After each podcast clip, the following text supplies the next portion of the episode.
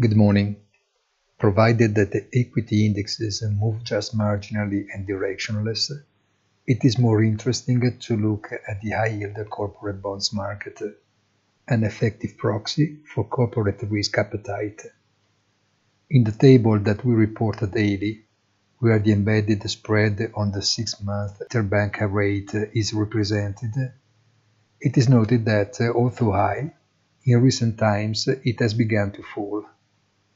However, looking at effective yields, although in significant decline from the peaks of September, we hover around the levels of 2016 for dollars and 2012 for the euro which mean a relevant burden for those companies about to renew loans, and certainly impacting their future profitability. This is a further element to keep in mind. Have a nice day and please visit our site easy-finance.it.